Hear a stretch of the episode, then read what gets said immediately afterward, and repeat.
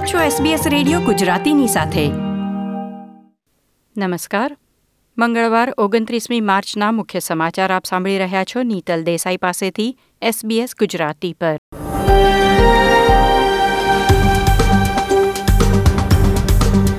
આજના મુખ્ય સમાચાર. ખજાનચી જોશ ફ્રાઇડનબર્ગે આજે રજૂ થનાર કેન્દ્રીય અંદાજપત્રને દેશ માટે લાંબા ગાળાની આર્થિક યોજના ગણાવી. કોવિડ નાઇન્ટીનના નવા કેસોમાં વધારો થવા છતાં પશ્ચિમ ઓસ્ટ્રેલિયા પ્રતિબંધો હળવા કરે તેવી શક્યતા. ફરી એકવાર ઈજાને કારણે ઓસ્ટ્રેલિયાની ક્રિકેટર એલિસ પેરી મહત્વની મેચમાં રમી નહીં શકે.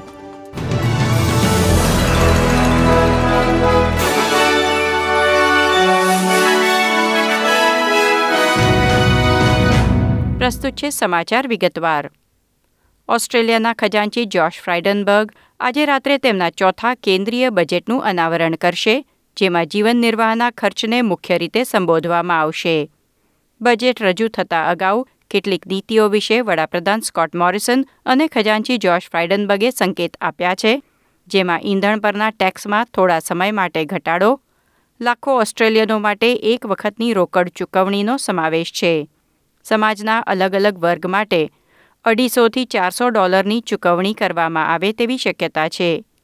તે ઉપરાંત પ્રાદેશિક, ગ્રામીણ અને અંતરિયાળ વિસ્તારોમાં ઇન્ટરનેટ સેવા સુધારવા, એનબીએન ઇન્ફ્રાસ્ટ્રક્ચર માટે સરકારે ચારસો એંશી મિલિયન ડોલરનું વધુ રોકાણ કરવાનું વચન આપ્યું છે. સરકાર નીચા અને મધ્યમ આવકવેરા ઓફસેટને વધુ એક વર્ષ માટે લંબાવે તેવી અટકળો પણ કરવામાં આવી છે. ઓસ્ટ્રેલિયાની સાયબર અને ઇન્ટેલિજન્સ ક્ષમતાઓને મજબૂત કરવા માટે લગભગ નવ બિલિયન ડોલરનું પેકેજ આજના ફેડરલ બજેટમાં જાહેર કરવામાં આવશે તેવી સંભાવના છે. ઓસ્ટ્રેલિયાના મેગ્નિટ્સ્કી એક્ટ હેઠળ ચૌદ રશિયન નાગરિકોની સંપત્તિ પર નિયંત્રણો અને તેમની મુસાફરી પર પ્રતિબંધ મૂકવામાં આવ્યા છે. વિદેશ પ્રધાન મરી સ્પેને એક નિવેદન બહાર પાડ્યું, જેમાં સર્ગીએ મેગ્નિટ્સ્કી દ્વારા ખુલ્લા પાડવામાં આવેલા ગંભીર ભ્રષ્ટાચાર માટે જવાબદાર ચૌદ રશિયન વ્યક્તિઓ પર પ્રતિબંધ મૂકવામાં આવ્યા છે. નવેમ્બર બે હજાર નવમાં મોસ્કોની જેલમાં મેગ્નિત્સ્કીના મૃત્યુ માટે જવાબદાર હોવાનો આરોપ ધરાવતા અન્ય પચીસ રશિયન વ્યક્તિઓ પર પણ પ્રતિબંધ લાગુ થશે.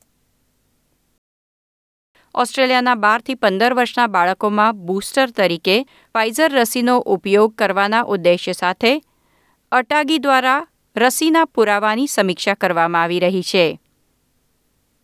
ન્યૂ સાઉથ વેલ્સના ખજાનચી મેટ કીનને સોમવારે કોવિડ નાઇન્ટીન નિદાન થયું છે.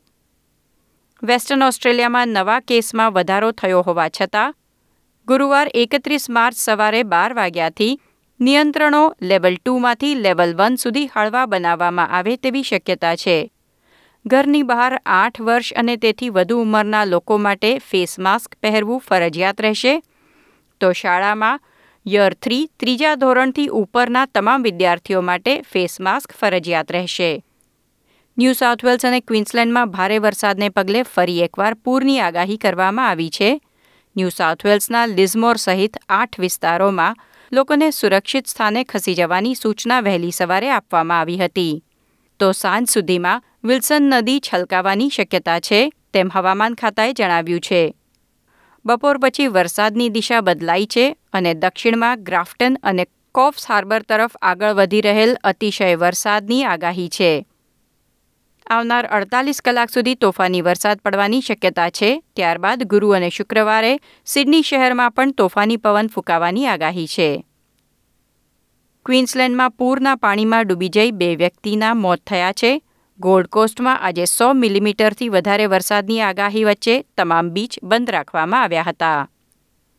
આવતીકાલ ત્રીસમી માર્ચે એમસીજી ખાતે પચાસ હજાર ચાહકોની હાજરીમાં ઓસ્ટ્રેલિયાના ક્રિકેટર શેન વોર્ન માટે પૂરા રાજકીય સન્માન સાથે શ્રદ્ધાંજલિ કાર્યક્રમ યોજાવાનો છે.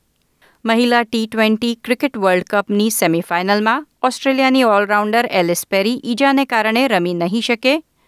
તેમને માટે ગયા વર્ષના ટી ટ્વેન્ટી વર્લ્ડ કપનું પુનરાવર્તન હશે, જ્યારે પગની ઈજાને કારણે તેઓ અંતિમ મેચમાં ભાગ લઈ શક્યા ન હતા.